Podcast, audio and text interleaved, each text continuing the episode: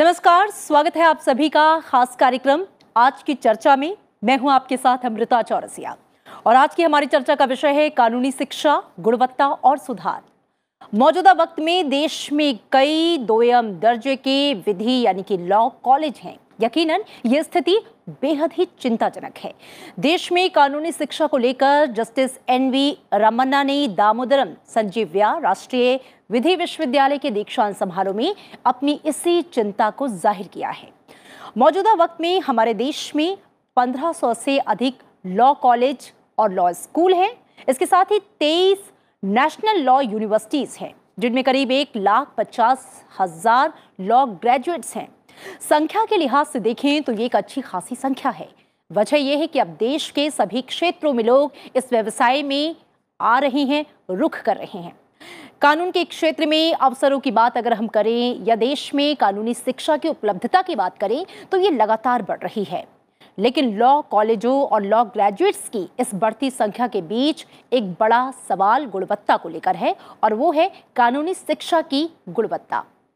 ये विडंबना नहीं तो और क्या है कि एक बड़ी संख्या में अधिवक्ताओं के बावजूद देश की अदालतों में करीब 3,80,00,000 मामले आज भी लंबित हैं। क्यों 130 करोड़ भारतीयों में अधिकांश को सही और उचित कानूनी सलाह नहीं मिल पा रही है और पेंडिंग केसेस जो हैं आप देख रहे हैं बढ़ते जा रहे हैं। आज की चर्चा में हम अपने खास मेहमानों से ये समझेंगे कि मौजूदा वक्त में देश में कानूनी शिक्षा की क्या स्थिति है, आखिर क्यों कानूनी शिक्षा की गुणवत्ता पर प्रश्न चिन्ह है और इसकी गुणवत्ता को बढ़ाने के लिए किन सुधारों की ज़रूरत है। मेरे साथ दो बेहद खास मेहमान जुड़े हैं, आपसे उनका परिचय करवा दूं। डॉक्टर जस्टिस सतीश चंद्रा हैं, आप पूर्व न्यायाधीश हैं इलाहाबाद हाई कोर्ट। साथ ही डॉक्टर अभिषेक आत्रे हैं, एडवोकेट हैं सुप्रीम कोर्ट। आप दोनों का बहुत स्वागत संसद टीवी में। चर्चा की शुरुआत जस्टिस सतीश मैं आपसे करना चाहूँगी और सबसे पहले मैं ये समझना चाहूँगी कि जस्टिस रमन्ना ने देश में कानूनी शिक्षा की गुणवत्ता को लेकर जो चिंता जाहिर की है, जो सवाल उठाए हैं, वो दरअसल किन संदर्भों में हैं, किस परिप्रेक्ष्य में हैं? देखिए, हमारे यहाँ लीगल मैक्सिम है कि everybody knows the law, ignorance of law is no excuse. लेकिन फिर भी आपको लीगल एजुकेशन की जरूरत जब पड़ती है जब आप लीगल प्रोफेशन में आते हैं जी। और लीगल प्रोफेशन में आने के लिए आपको 3 इयर्स या 5 इयर्स कोर्स करना पड़ता है। जब 5 इयर्स कोर्स नहीं है तब स्थिति बहुत खराब थी और हम लोग तो उसी टाइम के ही हैं जितने भी लोग हैं, लेकिन 5 इयर्स कोर्स आने के बाद जो है अब सीरियस स्टूडेंट्स आने लगे हैं आप देखेंगे। और हमारे यहाँ लीगल एजुकेशन को जो कंट्रोल करती है वो करती है बार काउंसिल ऑफ इंडिया। मैं उसमें एसोसिएटेड हूँ, लीगल एजुकेशन कमेटी का चेयरमैन भी हूँ और मैंने वहाँ देखा है कि उनको मेंटेन करना होता है legal standard in the colleges. और लीगल स्टैंडर्ड के अंदर सबसे पहले तो यही देखा जाता है कि वहाँ इंफ्रास्ट्रक्चर क्या है, कॉलेज के अंदर या यूनिवर्सिटी के अंदर क्या इंफ्रास्ट्रक्चर है, साइज रूम्स का क्या है, बाथरूम का साइज क्या है, कॉमन रूम क्या है लड़कियों के लिए और लाइब्रेरी का इंफ्रास्ट्रक्चर क्या है, सेमिनार रूम्स और आपके मूट कोर्ट्स वगैरह सारा देखा जाता है। फिर लाइब्रेरी के अंदर क्या अवेलेबिलिटी है, इंटरनेट नहीं है या है, और कितने जर्नल्स आते हैं, मूट कोर्ट्स के अंदर इंटरेक्शन एक्टिविटीज क्या होती हैं, और उसमें फिर उसके बाद उनका मीडियम देखा जाता है किस मीडियम के अंदर ये एजुकेशन दी जा रही है। अब गवर्नमेंट का एम्फेसाइज ये है कि लोकल लैंग्वेज में या रीजनल लैंग्वेज में लीगल एजुकेशन दी जाए, तो उसके लिए अवेलेबिलिटी ऑफ द मटेरियल देखना पड़ता है क्या नहीं है। लेकिन वो मटेरियल मैंने देखा है कि लोकल लैंग्वेज का मटेरियल बहुत ही सब स्टैंडर्ड का होता है, बहुत ही अच्छा मटेरियल नहीं होता, क्यों हम तो ब्रिटिश लीगल सिस्टम को फॉलो करते हैं, तो उसके हिसाब से देखा जाएगा तो वो ज्यादा बहुत अच्छा नहीं है। तो इसमें इंप्रूवमेंट की तो गुंजाइश है ही है जी। और बार काउंसिल ने डिसीजन लिया है 2018-19 से लेकर 17 और 18 के बीच से कि 9 नया लॉ कॉलेज खोला जाए, कोई नया लॉ कॉलेज को वो मान्यता नहीं दे रहे हैं जी। इसके बावजूद जो कॉलेज चल रहे हैं उनकी स्थिति बहुत अच्छी नहीं है। मंडन मिश्रा जी हैं, बार काउंसिल के चेयरमैन है, मेरे साथ गए थे हम लोग इंस्पेक्शन पर बिलासपुर यूनिवर्सिटी के अंदर, मैं नाम बता देता हूँ। वहाँ का जो डीन ही नहीं था, लॉ में हेड नहीं था, और कौन था वेटनरी कॉलेज का जो डीन था वो ही एडिशनल चार्ज देख रहा था। अब आप अंदाजा लगाइए कि एक यूनिवर्सिटी के अंदर ये हालत है, वहाँ स्टाफ क्वालिफाइड नहीं है और जो लोकल टीचर है वो कहता है कि भाई मुझे 15,000 रुपए दे रहे हैं, 12,000 रुपए दे रहे हैं, मेरे लिए सफिशिएंट है, क्यों उसने कोई निट क्वालिफाई नहीं किया है, उसने कोई PhD नहीं किया, वो LLM की डिग्री लेके आ गया और उसने शुरू कर दिया काम। तो इसके लिए हमें एक स्टैंडर्ड बनाना पड़ेगा, उसको देखना पड़ेगा क्या चल सकता है क्या नहीं। आपने सही कहा है कि 1.5 लाख स्टूडेंट्स हमारे यहाँ हर साल निकल के आते हैं, और लेकिन उसमें प्रैक्टिस में तो केवल 30% ही आते हैं, और जो वहां पढ़कर आएंगे वही अपने प्रोफेशन में वो लोग उसको इम्प्लीमेंट करेंगे जो चीज की जाएगी जी। तो ये जब ये की जाएगी तो उनको देखना है क्या है नहीं है। वहाँ एक पेपर होता है एथिक्स का, जो कंपलसरी पेपर किया गया एथिक्स में, लेकिन जो हमारे यहाँ स्ट्राइक है जिसके कारण इलाहाबाद हाई कोर्ट में 100 दिन कम से कम साल में बर्बाद हो जाते हैं स्ट्राइक के अंदर ही, तो वर्क पावर ही नहीं हो पाती, कुछ नहीं हो पाता। तो वहाँ ये सिखाया जाए कि ये जो स्ट्राइक है दिस इज एन अब्यूज, और इसको जो है अवॉइड करें। तो अगर उनके दिमाग में शुरू से ही भर दिया जाएगा कि स्ट्राइक एक गंदी चीज है, गलत बात है, तो शायद आगे चल के वो उसमें पार्टिसिपेट नहीं करेंगे। तो आप ये कह रहे हैं कि कई स्तरों पे सुधार की जो है वो जरूरत है। डॉक्टर अभिषेक, चूंकि हम कानूनी शिक्षा में गुणवत्ता की बात कर रहे हैं, मैं आपसे समझना चाहूँगी कि 90 के दशक यानी कि उदारीकरण के बाद से ही हमने देखा कि कानूनी क्षेत्र में और साथ ही मीडिया के क्षेत्र में एक तरह से बाढ़ सी आई है, अवसर भी बढ़े हैं, उपलब्धता जो है इंस्टीट्यूशंस की वो भी बढ़ी है, और काफ़ी ज़्यादा जो है लोगों का रुख इस क्षेत्र में हुआ है। लेकिन क्या आप ये मानते हैं कि इसके बनस्पत जो फैकल्टी है, या मैं शिक्षकों की बात करूं या फिर जो स्कॉलर्स हैं, जो जानकार हैं उनकी बात करूं, उनकी क्वालिटी का लेवल या वो उस लेवल पर नहीं बढ़ा है जिसकी की जरूरत थी? देखिए, जहाँ तक एजुकेशन की बात है तो एजुकेशन सिर्फ लीगल एजुकेशन नहीं, एजुकेशन का स्तर तो पूरे देश में, अगर इंटीरियर्स में जाएंगे जैसे डॉक्टर साहब अभी बता रहे थे बिलासपुर में, या इंटीरियर्स में जहाँ भी जाएंगे तो हमें एजुकेशन का वो लेवल नहीं मिलेगा जो आपको दिल्ली के मेट्रोपॉलिटन के स्कूल कॉलेजेस में मिलता है। सिमिलरली लॉ कॉलेजेस भी, जो नेशनल लॉ यूनिवर्सिटीज़ हैं वहाँ का लेवल अलग होगा, जो बड़े बड़े लॉ कॉलेजेस हैं उनका लेवल अलग होगा। हालांकि लेकिन जो इंटीरियर्स में है, जहाँ देखभाल नहीं हो पाती, जहाँ प्रॉपर इंस्पेक्शंस नहीं हो पाते हैं, वहाँ का लेवल बिल्कुल डिफरेंट होता है। तो ये तो पॉलिसी बनाने की बात है। अब हमारे टाइम में 3 साल का लॉ कोर्स हुआ करता था, 18 सब्जेक्ट होते थे। आज 5 साल का कोर्स होता है, इतने सारे सब्जेक्ट्स होते हैं, ये मोट कोर्ट और दुनिया भर की चीजें आ गई हैं। तो अब जो बच्चे निकलते हैं हमारे मुकाबले में, अगर कंपेयर करेंगे तो बहुत ज्यादा एडवांस होके निकल रहे हैं, वो परफेक्ट लॉयर्स बन के निकल रहे हैं। और जिस तरह से अपॉर्चुनिटीज बढ़ी हैं, जब वो आज की तारीख में जब अच्छे लॉ कॉलेज से बच्चे निकलते हैं तो कॉर्पोरेट में उनके लिए बहुत स्कोप है, वहाँ चले जाते हैं, डिफरेंट लॉ फर्म्स में, बैंक्स में, सारे बहुत सारी कंपनीज में चले जाते हैं। तो वो जो क्रीम है वो शुरू से ही अलग अलग जॉब ज्वाइन कर लेती है। हम बात करते हैं लॉयर्स की जो एक्टिव प्रैक्टिस में आते हैं, ट्रेडिशनल प्रैक्टिस में आते हैं, वो हार्डली 30%, जैसा सर ने बताया जी।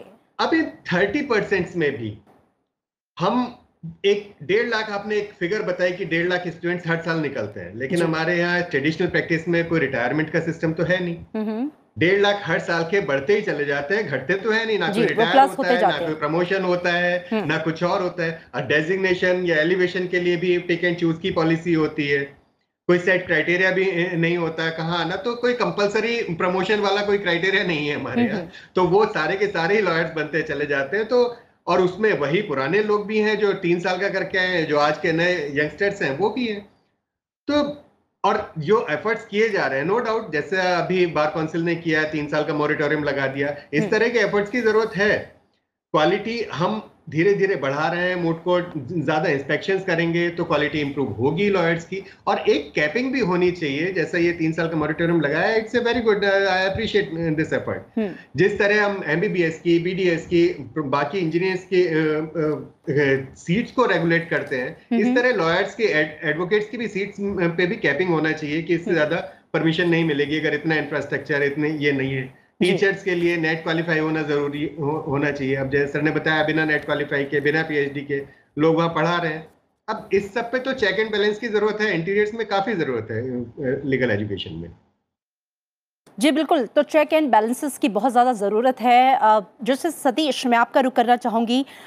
जब हम कानूनी शिक्षा में गुणवत्ता की बात कर रहे हैं, हमारे अधिवक्ताओं की गुणवत्ता की बात कर रहे हैं, तो इसे रेगुलेट करने की दिशा में बार काउंसिल ऑफ इंडिया का जो अब तक का योगदान रहा है उसे आप कैसे देख रहे हैं? हालांकि जो आपने बताया कि 3 साल का जो मॉरिटोरियम लगाया गया वो एक अच्छा कदम था, लेकिन इसके बाद भी आपको लगता है कि कुछ और पहल कदम या कुछ और चेक एंड बैलेंसेस के लिए स्टेप्स उठाए जाने की ज़रूरत है? बिल्कुल है, अभी भी काफ़ी गुंजाइश है। मैं आपके हिसाब से बिल्कुल सही हूँ, एग्री करता हूँ कि जो रिमोट एरिया है वहाँ ज़्यादा प्रॉब्लम है। और प्रॉब्लम क्या है कि वहाँ क्वालिफाइड टीचर ही नहीं है, और जब टीचर नहीं है तो फिर पढ़ाई कैसे होगी? आप अंदाजा लगाइएगा कि एक कॉलेज के अंदर एक टीचर का नाम 3 दिन कॉलेज में चल रहा है जी। उसमें आधार कार्ड का कोई लिंक नहीं है, और उसको जो है पेमेंट चेक से करते हैं और मैनेजमेंट उसका आधा पेमेंट कैश में ले लेता है वापस। तो क्या करेंगे आप उसमें? तो थोड़ा इसके लिए हमें चेक एंड बैलेंस रखना पड़ेगा और उसके अंदर यह है कि उनका आधार कार्ड से लिंक किया जाए पेमेंट। तो आपको पता लगेगा कि एक पर्टिकुलर टीचर कितने कॉलेज में पढ़ा रहा है और कितने जगह वो एनरोल्ड है डॉक्टर की तरह। जैसे होता है ना डॉक्टर एक 5-6 हॉस्पिटल में एनरोल्ड हो जाता है, तो वो सिस्टम हमें देखना पड़ेगा क्या होगा क्या नहीं। और दूसरा जहाँ है उसके अंदर एजुकेशन का सिलेबस भी जो हमारा ट्रेडिशनल चल रहा है उसमें थोड़ी चेंज करनी पड़ेगी। उनको बच्चे को शुरू से ही बताया जाए कि भाई पेंडेंसी जो है ना ये एक एब्यूज है, इसको नहीं रखना है। अब क्या था कि दादाजी का बेटा जो है वो तो वकील है यंगस्टर, और जब वो लौट कर आता है तो कहता है दादाजी मैंने आज वो केस निमटवा दिया राय साहब का। दादाजी उसको मारते हैं और कहते हैं कि उस केस से तेरी पढ़ाई हुई, तेरी बहन की शादी और तुमने वो केस निमटवा दिया। तो वो ट्रेडिशनल जो चली आ रही है अप्रोच वो खत्म करनी पड़ेगी। अब हमें कहना पड़ेगा भैया मोर टर्नओवर करो, आप एक केस आप डिसाइड करते हैं तो वो माउथ टू माउथ पब्लिसिटी होती है, दूसरा क्लाइंट आपके पास आता है। अब वो जमाने चले गए कि जब एक ही केस को आप पीटते रहते थे। तो इसमें क्या है कि उसको बच्चे को शुरू से बताया जाए कि भाई आपकी जो पेंडेंसी है हमारे कोर्ट के अंदर ये एक एब्यूज है और इसको रिड्यूस करना है। आपका ऑब्जेक्ट ये है। अभी आपके रमन्ना साहब ने जो हमारे चीफ जस्टिस होने हैं जा रहे हैं डेजिग्नेटेड चीफ जस्टिस, उन्होंने खुद कहा कि 314 साल लग जाएंगे पेंडेंसी को निपटाने में। तो उसके लिए कोई ठोस आधार बनाया जाए, कुछ देखा जाए और इसके लिए किया जाए। नेशनल जुडिशियल डेटा ग्रिड जो है वो खुद बताता है कि हमारे कितनी पेंडेंसी है। अब इलाहाबाद हाई कोर्ट में 10 लाख की पेंडेंसी से ऊपर है। अब अंदाजा लगा लीजिए पूरे कंट्री में 4 करोड़ केसेस हैं। हमारे यहाँ वैकेंसी खाली है। 1 फरवरी को राज्यसभा के अंदर जो स्टेटमेंट दिया था गवर्नमेंट ने, उसने कहा था कि हाई कोर्ट के अंदर 1080 वैकेंसी टोटल है, मतलब टोटल हमारे स्ट्रेंथ 1080 है, उसमें 400 वैकेंसी खाली है। तो उनको टाइमली भरा जाए, उनको टाइमली देखा जाए। और ये तो रेगुलर प्रोसेस है। जिस दिन आदमी ज्वाइन करता है उसको पता है कि इस तारीख को रिटायर्ड होगा। जब रिटायर होगा तो जैसे IAS का होता है, यूपीएससी का होता है, उतनी वैकेंसी को भरने की तैयारी करना है पहले से ही। तो वो नहीं हो पाता। अच्छा, नई जनरेशन आ रही है, नई क्रॉप आ रही है, आप उनको पढ़ा रहे हैं तो उनको थोड़ा सा बताएं कि भाई आपका योगदान समाज के प्रति भी है, आपको जो है वहाँ जिम्मेवारी भी है। ये नहीं कि आप सिर्फ डिग्री लेके पैसा कमाने लगे। और पैसा तो कमाने के लिए कोई दिक्कत ही नहीं है। जैसे जैसे आप, यही एक लीगल प्रोफेशन है, जितने आप इसमें बूढ़े होंगे उतने ही जो है ज्यादा आपको आमदनी होगी। और इन्होंने बिल्कुल सही कहा आत्रे सामने कि वो तो भीड़ बढ़ती जा रही है। आज की तारीख में आप कोर्ट में देखेंगे तो क्राउड ऑफ एडवोकेट्स बहुत है उसमें क्वालिटी के एडवोकेट्स नहीं है। ढूंढने के लिए अगर कोई कहे आज मेरे पास सिफारिश आती है भाई हमें कोई अच्छा वकील बता दो, मैं ये कहता हूँ भैया भगवान कहाँ मिलेगा बता दूंगा, लेकिन अच्छा वकील कहाँ मिलेगा ये नहीं बता सकता। बिल्कुल। तो और मुद्दा भी यही है कि ये भीड़ तो बढ़ती जा रही है लेकिन इसमें गुणवत्ता दरअसल वो कहाँ है। डॉक्टर अभिषेक, मैं आपका रुक करना चाहूँगी। हम जानते हैं कि 3 करोड़ 80 लाख से ज़्यादा लगभग जो है वो केस जो है पेंडिंग है। लंबित मामलों का जिक्र जस्टिस सतीश ने भी किया। ये जो पेंडिंग केसेस हैं, जो दारोमदार है वो कहीं ना कहीं वकीलों पर आता है, शुरू होता है, क्योंकि हम देख रहे हैं कि हमारे देश की 130 करोड़ की जनता में अधिकांश को सही समय पर सही विधि या कानूनी सलाह नहीं मिल पाती है। कई मामलों में वो गुमराह हो जाते हैं और सालों साल उनका केस जो है वो खिंच जाता है। ये भी एक बहुत बड़ी वजह हो जाती है लंबित मामलों की संख्या में इजाफा करने के लिए। देखिए अमृता जी, जहाँ तक पेंडेंसी की बात है, इसमें लॉयर्स उतने रिस्पॉन्सिबल नहीं है जितनी रिस्पॉन्सिबिलिटी जजेस की है और हमारे सिस्टम की है। हम लॉयर्स पे ब्लेम नहीं कर सकते पेंडेंसी के लिए। केस निपटाना जजेस के हाथ में होता है। बार बार एडजमेंट, ठीक है एडवोकेट मांग रहा है अपने लिए एडजमेंट मांग रहा है, लेकिन देना या ना देना जजेस के हाथ में होता है एडजमेंट। और दूसरी बात, हमारे जिस लेवल पे पॉपुलेशन हमारी हर साल बढ़ रही है, क्या उस लेवल पे हमारे कोई प्रयास है कि हम हर साल जजेस की संख्या बढ़ाएं? हमारी पिछली वैकेंसी जो 20-30 साल पुरानी डिसाइड की हुई थी वही फिलअप नहीं हो पाती है। हम नए जजेस बढ़ाने की तो सोच ही नहीं सकते। आज पर पॉपुलेशन, पर नंबर ऑफ पॉपुलेशन हमारे देश में जजेस कितने हैं, चाहे वो लोअर जुडिशरी में हो, हायर जुडिशरी में हो या सुप्रीम कोर्ट में हो। तो हमें जजेस, नंबर ऑफ जजेस भी बढ़ाने पड़ेंगे। अभी थोड़ी देर पहले सर बता रहे थे कि एजुकेशन की ये बात है, एक आदमी 3-3 जगह एनरोल है। क्यों नहीं परमानेंट जॉब दी जाती है कॉलेजेस में? उस पर कंट्रोल करने के लिए एजुकेशन, हायर एजुकेशन मिनिस्ट्री बैठी हुई है, बार काउंसिल ऑफ इंडिया बैठी हुई है। तो एक आदमी 3-3 जगह कैसे जॉब कर सकता है? बहुत, मतलब ये ऐसी चीजें हैं कि पेंडेंसी के लिए हम लॉयर्स को जिम्मेदार ठहराना, I don't agree with this. उसमें जजेस ही रिस्पॉन्सिबल है। पेंडेंसी तो उन्हें सॉर्ट आउट करनी पड़ेगी। नंबर ऑफ जजेस बढ़ाने पड़ेंगे, अपॉइंटमेंट्स रेगुलर करने पड़ेंगे, तो उसी तरह से काम होगा। और ये जजेस को देखना है, जुडिशियल ऑफिसर्स अगर लोअर जुडिशरी में है, अगर जजेस के पास ज्यादा केसेस पेंडिंग है तो उनके अगेंस्ट भी एक्शन लिया जाना चाहिए कि इतने टाइम से तुम्हारे पास इतने केसेस क्यों पेंडिंग है, तुम कर क्या रहे हो? जब तक चेक्स एंड बैलेंसेस वहां भी नहीं आएंगे काम ऐसे ही लटका रहेगा। बिल्कुल डॉक्टर अभिषेक, मैं आपकी बात से पूरी तरह से सहमत हूं कि लंबित मामलों का जो दारोमदार है वो जजेस पे है और उनकी संख्या में इजाफा किए जाने की ज़रूरत है। कई पद जो हैं वो रिक्त पड़े हुए हैं, लेकिन यहाँ पर बात कानूनी सलाह की भी है, सही समय पर और सही सलाह। जो जनता जो है वो गुमराह हो रही है, उन्हें एक सही वकील नहीं मिलता अपनी चीज़ों को आगे बढ़ाने के लिए, या फिर उसके लिए वो काफ़ी घूमते रहते हैं, उनका समय ज़ाया होता है। लीगल एड सेंटर्स हर जगह खुले हुए हैं, ये कहना गलत है कि सही सलाह नहीं मिलती। आजकल बहुत सारी एनजीओज भी चल रही हैं जो लीगल एड प्रोवाइड कर रही हैं। किसी भी कोर्ट में जाएंगे वहाँ लीगल एड बने हुए, हर एक कोर्ट में लीगल एड का सिस्टम है। सलाह तो मिल जाएगी, लेकिन फिर यह लोगों को घर बैठे चाहिए। बहुत सारा सिस्टम ऐसा हो चुका है और नॉलेज की कमी होती है। जहाँ नॉलेज की कमी होती है वहाँ सेंटर्स भी बनाए जाते हैं। जेल में जाके लोगों के लिए और एनजीओज और बहुत सारे लीगल एड और आए दिन जजेस भी इस चीज़ को लेते हैं कि वहाँ जो लोग सालों से बंद हैं, जिनके पास श्योरिटी देने का नहीं है, उनको रिलीज कराने के प्रयास किए जाते हैं।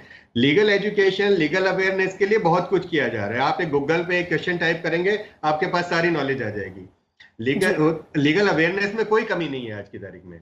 पेंडेंसी को लीगल अवेयरनेस से नहीं जोड़ना चाहिए। ठीक है, मैं आपकी इन बातों को लेकर जस्टिस सतीश का रुख करती हूं।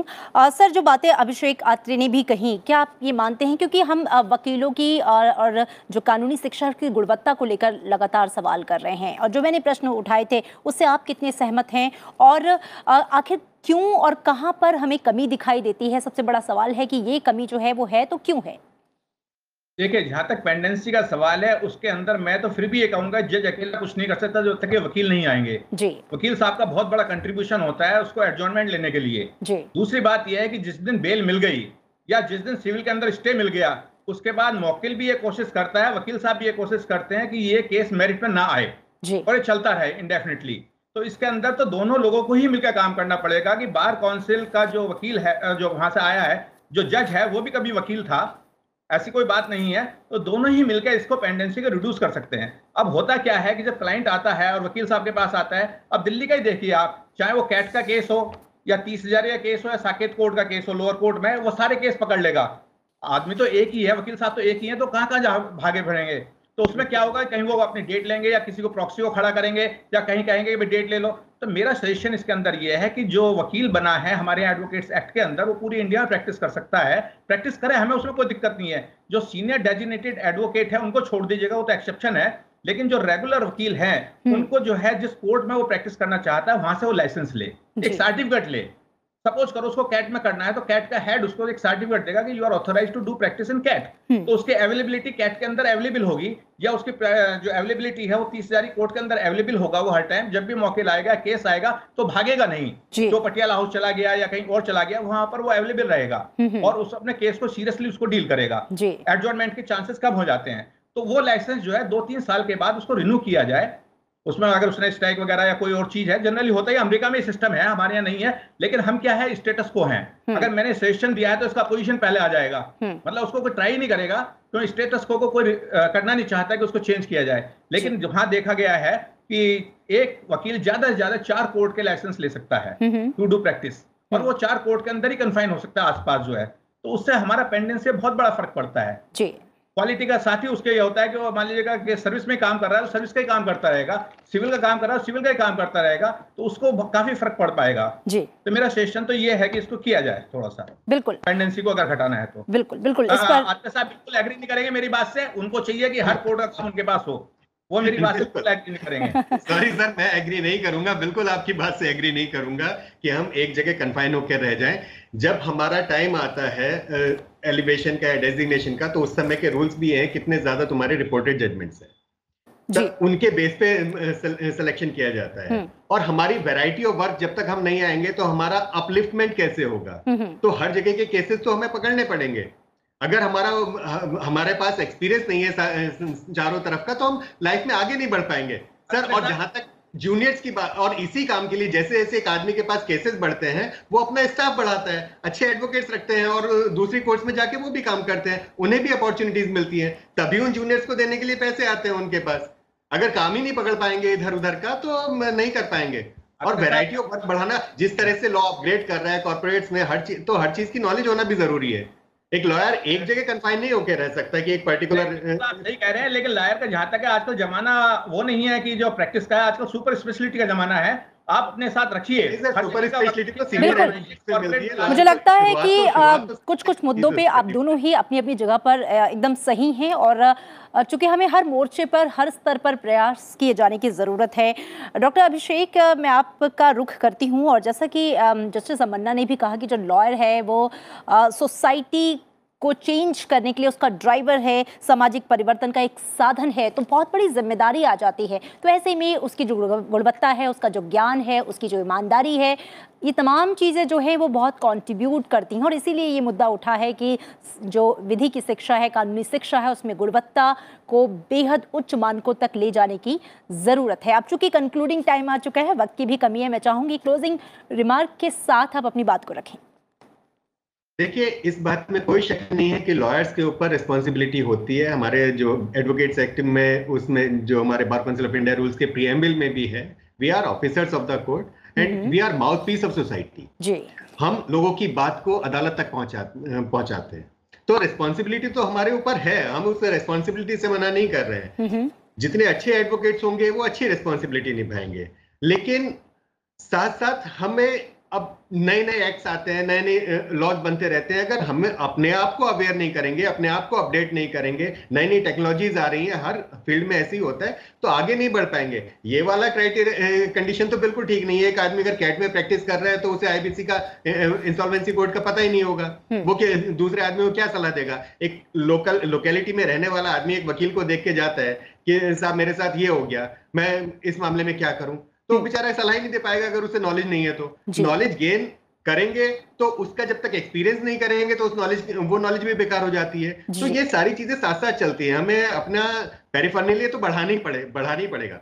उसके हम नॉलेज बढ़ाएंगे और अपना वर्कफोर्स भी बढ़ाएंगे। बिल्कुल सतीश, बिल्कुल क्लोजिंग रिमार्क के साथ मैं चाहूँगी आप भी अपनी बात रखें मेरे सवाल के साथ, चूँकि हम बात गुणवत्ता की लगातार कर रहे हैं। आप भी ये मानेंगे कि जो शुरुआत है, एकदम जो शुरुआती स्तर है वहाँ से लेकर, यानी कि कॉलेज से लेकर, बाकी इंस्टीट्यूशन से लेकर आगे प्रैक्टिस तक, भी सभी स्तरों पे चेक एंड बैलेंसेस का ध्यान रखते हुए हर स्तर पर काम किए जाने की ज़रूरत है। एक कॉलेज के अंदर ही पढ़ाना चाहिए कि भाई जो वकील है वो तो केस का जो मास्टर है, मास्टर ही क्या है, वो तो भगवान है उसके लिए, क्लाइंट के लिए, और वही उसको सीरियसली काम नहीं करेगा तो कैसे होगा। आज मैं सुप्रीम कोर्ट में जानता हूँ, मैंने अभी 2-3 दिन पहले ही एक बहुत सीनियर एडवोकेट को एंगेज किया, उसमें किसी के लिए कराया था, वो डेट पर पहुंचे ही नहीं वहां पर, ही वाज सो बिजी, और 51 लाख रुपए उन्होंने फीस भी ले ली। तो ये तो कोई बात नहीं बनती कि भाई इस तरह से आप ये काम करते रहें। दूसरा ये है कि उसकी अवेलेबिलिटी नहीं है, जो सीनियर वकील है या जो उसका डिमांड में है, जो नामी वकील है, वो तो अवेलेबल ही नहीं है, वो सिर्फ फीस के लिए अवेलेबल है, कंसल्टेंसी के लिए अवेलेबल है। तो थोड़ा सा क्लाइंट के प्रति ये रखना चाहिए कि भाई क्लाइंट आया है, हम उसके, वो अपने को भगवान मान के आया है, तो उसके लिए सीरियसली काम करें, सिंसियरली काम करें।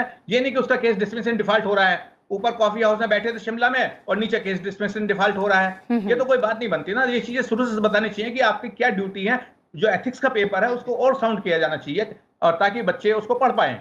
और जो मैंने बताया था कि कोर्ट का सर्टिफिकेट वाली बात है, वो तो अमेरिका के अंदर भी है और वहां भी चल रही है, वहां भी लीगल प्रोफेशन फ्लॉरिश कर रहा है। बिल्कुल, तो इसमें टाइम तो लगेगा, क्योंकि हम तो स्टेटस को हैं, हम तो चेंज चाहते ही नहीं, जो चल रहा है वही चला लेंगे। लेकिन एक नया एक्सपेरिमेंट करके देखा जा सकता है, दूसरे को फॉलो किया जा सकता है, और ये चीजें शुरू से ही आ जानी चाहिए। और जो बेसिक लॉ है, चाहे वो आईपीसी है, क्रिमिनल लॉ है, जो भी है, या सिविल लॉ है, उनको सभी को फंडामेंटल तो पता ही होते हैं कि क्या है क्या नहीं है। इतने सारे पेपर पढ़ाए जाते हैं, एक्सेप्ट द टेक्निकल थिंग्स हो, कोई मैं इनकम टैक्स की बात करूँ या कोई चीज बात करूँ या जीएसटी की बात करूँ तो ठीक है, लेकिन रूटीन चीजें तो चलती हैं। तो थोड़ा सा हमें अपना सिलेबस भी चेंज करना पड़ेगा स्कूल के अंदर या लॉ स्कूल के अंदर। बिल्कुल, जो है, बिल्कुल। और ये चेंज जो है वो समय की ज़रूरत भी है, और निचले स्तर से ही हमें सारी चीज़ों का ध्यान रखते हुए चेक एंड बैलेंसेस की हम लगातार बात कर रहे थे, ये जो गुणवत्ता है इसमें इजाफा करना है। आप दोनों खास मेहमानों का बहुत शुक्रिया चर्चा में हिस्सा लेने के लिए। वक्त की कमी है इसलिए चर्चा को यहाँ रोकना होगा। तो कुल मिला के जैसा कि जस्टिस रमन्ना ने भी कहा कि जो लॉयर्स होते हैं, दरअसल lawyers are the drivers of social change. तो ऐसे में लॉयर्स को अपनी जो अहम जिम्मेदारी है देश के प्रति, समाज के प्रति, उसे समझना होगा और ख़ुद उन्हें भी और इंस्टीट्यूशंस को भी ऐसे लॉयर्स को बनाने में अपनी भूमिका निभानी होगी। चाहे हम क्वालिटी एजुकेशन की बात करें या फिर शिक्षकों की बात करें, स्कॉलर्स की बात करें, हर लेवल पर वो जो क्वालिटी है उसे मेंटेन करना होगा। इसी के साथ आज की चर्चा में इतना ही। दीजिए इजाज़त, नमस्कार।